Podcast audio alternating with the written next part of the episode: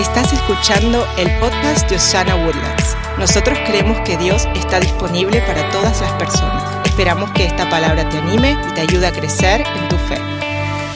Hoy estamos celebrando el domingo de resurrección. Nos unimos a los cientos de miles de cristianos que hemos puesto nuestra fe en Cristo Jesús para celebrar el día más grande y más glorioso de la historia de la humanidad. Yo dije en el primer servicio, hoy es como el Super Bowl Sunday de las iglesias. Es el domingo donde hasta nos ponemos las chaquetas más bonitas acá nosotros. Mi hija hoy en la mañana, Cristal, entró a mi baño mientras me estaba cambiando. Me dijo, ay papá pareces pastor de verdad. Creo que por eso ora tanto mi suegro por mi padre, perdónalo, úsalo, Señor. Pero hoy realmente es un privilegio para mí darle a usted buenas noticias, porque el Evangelio de Cristo Jesús son buenas noticias para salvación. Yo no sé usted, pero Jesucristo no vino a juzgarnos, Él vino a salvarnos y a darnos buenas noticias. Hoy yo estoy feliz porque hoy le tengo una buena noticia. Jesucristo realmente está vivo. ¿Cuántos dicen gloria a Dios por eso en esta mañana? Amén. La resurrección de Cristo es el evento que cambió el mundo para siempre.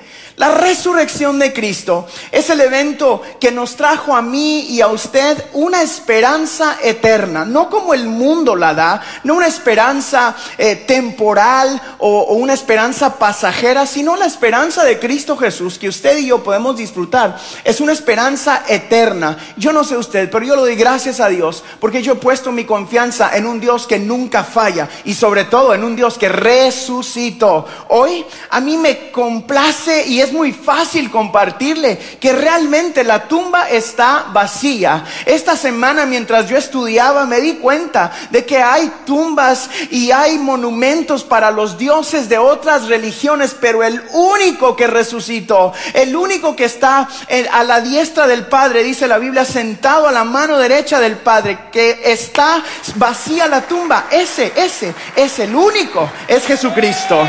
And I'm excited about that.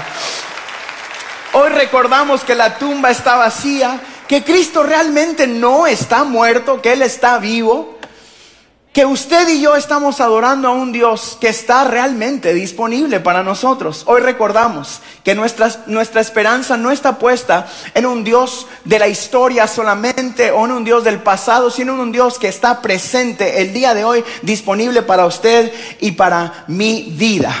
Este año ha sido un año extraordinario, fuera de serie. ¿Cuántos están de acuerdo conmigo? Este año cambió muchas cosas, cambió cómo venimos a la iglesia. Por ejemplo, hoy todos ustedes están usando una máscara. cuando entramos a saludar, yo miro tantas maneras diferentes de saludar ahora. Unos se saludan con el codo, hace un ratito vi a alguien saludándose con el pie, así parecemos marcianos ahora, ¿verdad? Hola, ¿cómo estás? Dios te bendiga. otros se saludan así, otros hacen así así y el otro hace así, o cuando uno le extiende la mano al otro, eh, los hermanos dicen, eh, Dios los bendiga, así como que de lejitos. Todo cambió este año. Y yo me, me, empecé a recordar de eventos en mi vida que, que, cambiaron la manera en que yo vivía, caminaba, pensaba. Por ejemplo, yo recuerdo firmemente el 9-11 el año cuando sucedió lo de las torres, todo cambió en mi vida. Yo recuerdo con quién estaba, lo que estaba hablando, lo que me preguntaron, lo que vi en la televisión. Nunca se me va a olvidar ese día. Recuerdo el huracán Katrina, el huracán Ike, lo que estábamos haciendo, con quién estaba, cómo ayudamos. Fueron eventos impresionantes. Este año estoy seguro que a muchos de ustedes nunca se les va a olvidar en su vida. Nuestros hijos van a leer en la historia y, sus, y los hijos de nuestros hijos van a estar leyendo sobre una pandemia que cambió la manera en que la gente vivía.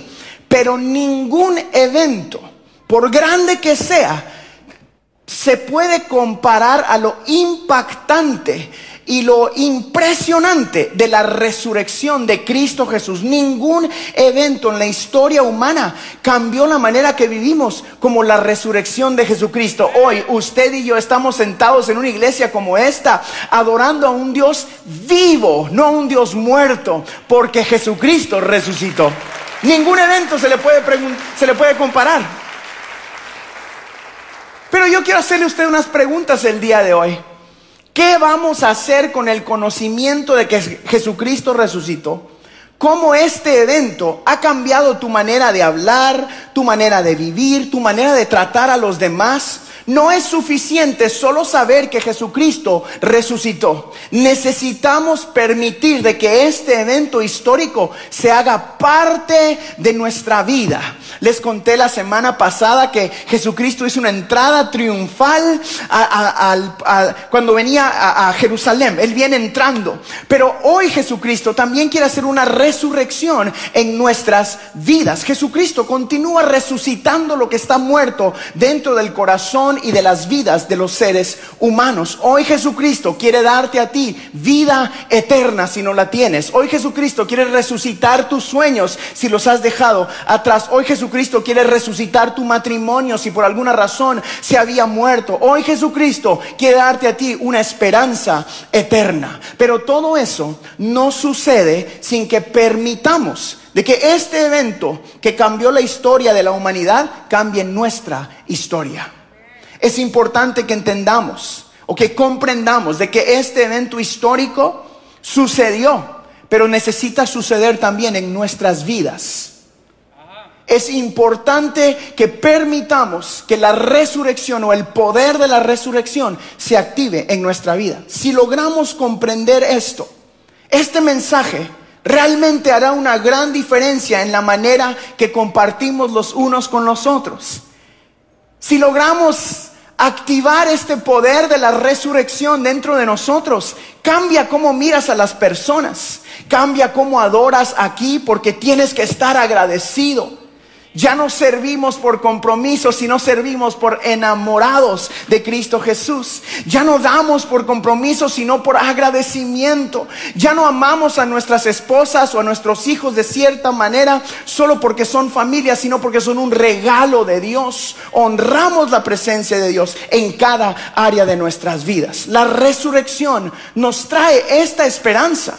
Es una esperanza eterna o una esperanza de gloria, no como la que el mundo da, que está basado en circunstancias y situaciones. La esperanza que Cristo da es una esperanza de gloria. Y hoy yo quiero recordarle a usted tres cosas rapiditas del por qué tenemos una esperanza de gloria. Porque usted hoy puede decir, Ebenecer, hasta aquí Jehová me ha ayudado. ¿Por qué algunos de ustedes hoy pueden estar acá sentados en medio de tribulación, en medio de dolor, en medio de llanto o quebranto y aún decir, Dios está conmigo, Él nunca me dejará, nunca me desamparará, Él es el Dios que todo lo puede? Esta es la esperanza que Jesús ofrece. Así que yo quiero darle a usted tres puntos rapiditos en el día de hoy, domingo de resurrección, que espero que le recuerden a usted la clase de esperanza que hemos recibido en Cristo Jesús, una esperanza eterna. Número uno, si usted puede, apúntelos por favor, le van a ayudar mucho. Número uno, hemos sido totalmente perdonados. Hemos sido totalmente perdonados. Escuche eso una vez más. Tú has sido totalmente perdonados. El sacrificio de la cruz realmente fue suficiente para ti. El poder de la resurrección nos afirma que todo lo que Jesús dijo que Él era, era verdad. El poder de la resurrección nos afirma que Jesucristo sí era el Hijo de Dios, que murió y que resucitó para pagar el precio de nuestro pecado. Tú y yo hoy podemos ser realmente perdonados porque Él resucitó. Efesios, Efesios lo dice así, Dios es tan rico en gracia y bondad que compró nuestra libertad con la sangre de su Hijo y perdonó nuestros pecados. Míreme aquí, por favor.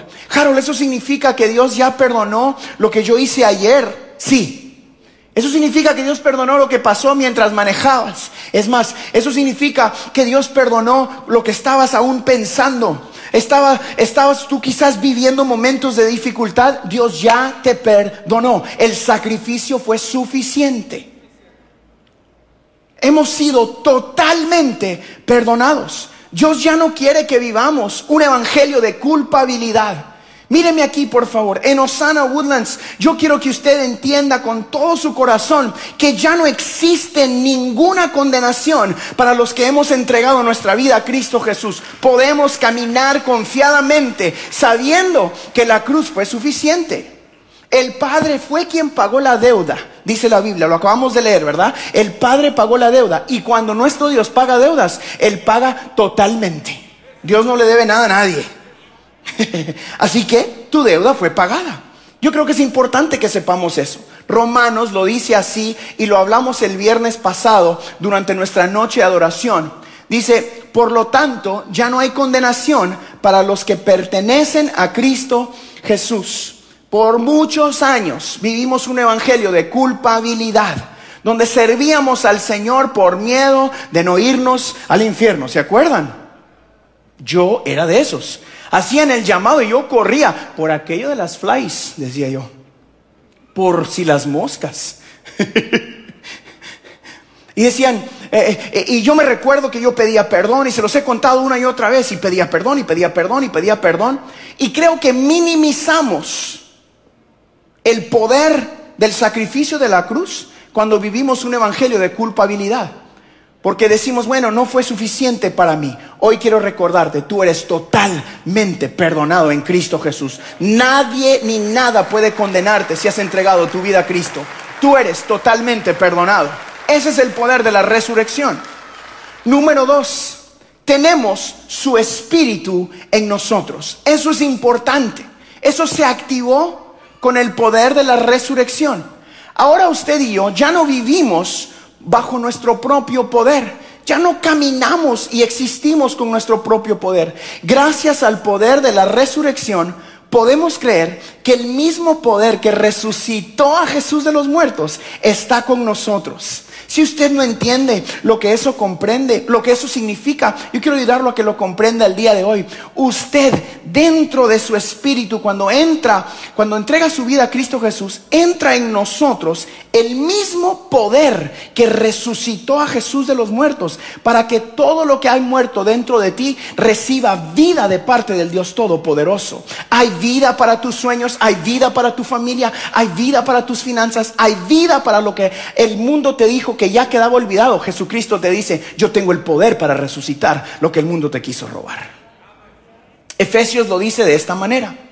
Pido también que entiendan bien el gran poder con que Dios nos ayuda en todo. Diga en todo. Dios te ayuda en todo. El poder de Dios no tiene límites. Con ese mismo poder Dios resucitó a Cristo y le dio un lugar en el cielo a la derecha de su trono. Hoy quiero recordarle a usted que si el poder de Dios pudo resucitar a Jesús de los muertos, puede resucitar todo lo que está muerto dentro de ti. Hay poder de resurrección disponible para nosotros. Cuando en Osana decimos Dios está disponible, lo que estamos diciendo es Dios puede resucitar todo lo que el diablo o el enemigo quiso robarte. Dios puede restituir dentro de ti todo lo que se había perdido. Dios va a cumplir lo que dijo que iba a hacer en tu vida. Eso que pensaste que quedó atrás, hay poder de resurrección para ti y para los tuyos en esta mañana. Yo no sé usted, pero eso a mí me dice, me hace hacer un gloria a Dios en mi vida. El saber que hay poder de resurrección para mí y para los míos me hace sentir muy feliz en Cristo Jesús. Él puede traer vida a cada área de tu existencia. Hechos en el capítulo 1 lo dice de esta manera, pero recibirán poder cuando el Espíritu Santo descienda sobre ustedes y serán mis testigos y le hablarán a la gente acerca de mí en todas partes, en Jerusalén, por toda Judea, en Samaria y hasta los lugares más lejanos de la tierra. Míreme acá, por esto hacemos iglesia. Porque nosotros hemos recibido el poder del Espíritu Santo en nosotros. Ese mismo poder está disponible para usted y para los suyos. ¿Poder para qué? Para amar a los que nadie ama. Para perdonar a los imperdonables.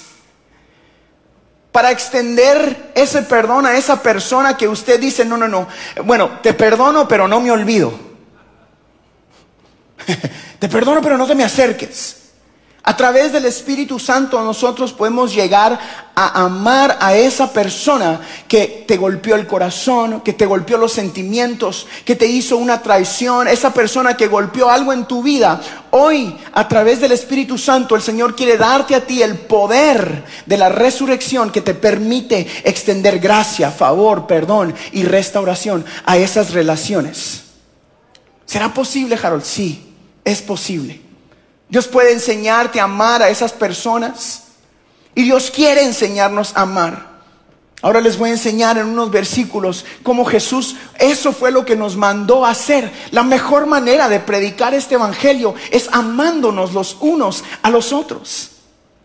Este mismo poder es el por qué nosotros estamos en un domingo de resurrección acá en Osana Woodlands. Porque Jesucristo nos dio un llamado a mi esposa, a mí, a nuestra familia, que queremos compartirle a usted. De una manera muy sencilla decimos Dios está disponible. Pero ¿qué significa eso el día de hoy?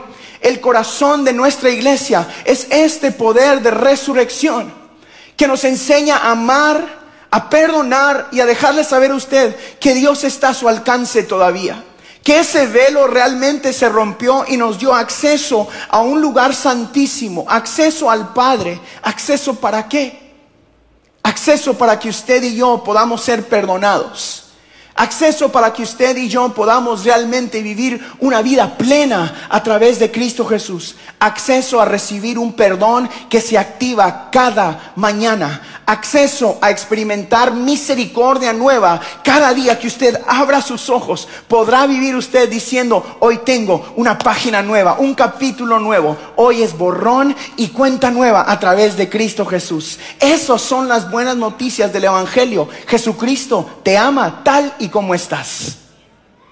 Número tres, ¿estamos listos? Número tres, Dios nunca dejará de amarnos. Dios nunca dejará de amarnos. Dios no esperó para que tú lo amaras primero. Él siempre te amó. Este es el mensaje del domingo de resurrección. Que tal y como estás ahí en tu silla, tal y como estás con lo que estás pensando o lo que estás experimentando, Dios hoy te dice, te amo, tal y como estás con todo y tu costal de cosas diferentes, duras, difíciles que traes encima, con todas tus cargas, Dios te dice, trae tus cargas a los pies de la cruz el día de hoy. Dios quiere que deposites tu confianza en Él, en este Dios que te ama y que nunca dejará de amarte. Dios no esperó para que tú le amaras, Él te amó desde el principio. Ahora tú y yo podemos caminar confiadamente en el amor y la esperanza de Cristo. Para mí es muy importante que entendamos de que nuestra esperanza como iglesia no está basada en situación o circunstancia, está basada en una promesa eterna de Cristo Jesús. Esa es la esperanza. Vamos, si va a aplaudir, apláudale fuerte al Señor.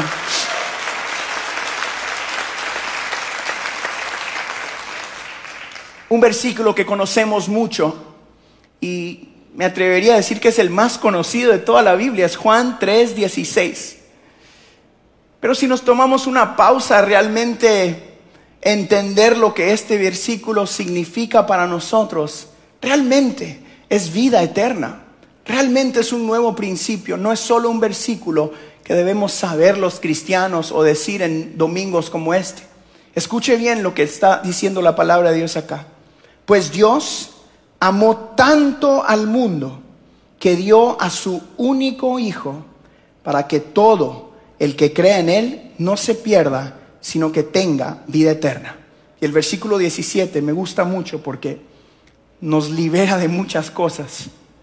El 17 dice, Dios no envió a su Hijo al mundo para condenar al mundo, sino para salvarlo por medio de Él. Nuestro Padre Celestial está hoy aquí, no para condenarte. Nosotros no hacemos iglesia domingo tras domingo para mostrarte todo lo malo que hay en ti. Porque la realidad es que todos tenemos algo malo dentro de nosotros. La realidad es de que todos hemos pecado y la Biblia dice que hemos sido destituidos o apartados de la gloria de Dios. La realidad es de que no importa quién esté aquí al frente o cuántos estemos acá cantando o sirviendo en una puerta o en la entrada, lo que sea que estemos haciendo, todos, absolutamente todos, estamos en una necesidad extrema de ser salvados por Cristo Jesús. Y en este lugar nosotros hoy queremos recordarte, igual que todos los domingos, que Jesucristo no vino al mundo a juzgarnos, Él vino a la tierra a salvarnos, a salvarme a mí y a salvarte a ti, a darte a ti amor, perdón y restauración. De eso se trata nuestro Evangelio. Creo que por años hemos, hemos entendido de que eh, ser parte de este evangelio o de esta, eh, de esta familia de Dios era esto es lo que no debes hacer, esto es lo que no debes hacer, esto es lo que no debes hacer. Y Jesucristo no quiere que empieces por ahí, Él quiere que empieces reconociendo que Él te amó a ti primero. Ese es el punto de partida al día de hoy. Tal y como estás, tal y donde estás, su amor por ti siempre ha sido y siempre será inagotable. Nada, nada puede separarte del amor de Dios. Jeremías 31 dice esto, yo te he amado, yo he amado, te he amado pueblo mío con un amor eterno, con amor inagotable, te acerqué a mí. El amor que el Padre tiene para su pueblo es inagotable. El amor que Él tiene para nosotros fue tanto que decidió enviar a su único hijo para que tú y yo tuviéramos acceso a una vida eterna. Pero acá en la tierra, acá en la tierra, para que tú y yo pudiéramos ser amados. Para que acá en la tierra tú y yo pudiéramos amar a esas personas que quizás no nos amaron a nosotros primero, pero a través del Espíritu Santo poder verlos con ojos de misericordia, de amor y de perdón el capítulo 13 de Juan, dice esto. Así que ahora les doy un nuevo mandamiento. Ámense unos a otros, tal como yo los he amado. Ustedes deben amarse unos a otros. El amor que tengan unos por otros será la prueba ante el mundo de que son mis discípulos. Míreme aquí, por favor, porque quiero terminar este mensaje el día de hoy con este versículo. En este lugar amamos a sus hijos. Amamos tu vida. Amamos el llamado de Dios para cada uno de ustedes. Respetamos el llamado de Dios para tu familia. Tú dices, Carlos, yo no conozco a este Dios o no he entregado mi vida a Cristo. Aún así te amamos más a ti. Porque esto nunca se trató de ser parte de una iglesia o parte de una religión. Se trató de que Jesús nos llamó a decir, si se aman los unos a los otros de esta manera, la gente sabrá que son mis discípulos. Así que hoy, como pastor de esta iglesia, yo le confieso con todo mi corazón, les amo tanto. Les amo con todo mi corazón porque estoy cumpliendo el llamado de Dios para mi vida y no funciona si no lo hacemos juntos. No funciona si usted no está y no funciona si yo estoy acá. El día de hoy en Osana Woodlands, el pastor Marcos, la pastora Miriam, Carlos, Elena, pastor Beto, cada uno de nosotros, la pastora Allison, estamos acá porque amamos tu familia. Porque les amamos tanto y queremos ver que el Señor cumpla su propósito en ti. Hay gente en nuestra iglesia que ha dedicado su vida entera a servirle a usted y a los suyos. Gente que nos ayuda a servir con los matrimonios, los Toledo. Gente que el Señor envió desde lejos, los Ventura. Gente que Dios tiene años. Javi Hernández que hace un trabajo excelente. Hay miles, me voy a quedar, no quiero seguir mencionando porque entonces me van a regañar todos.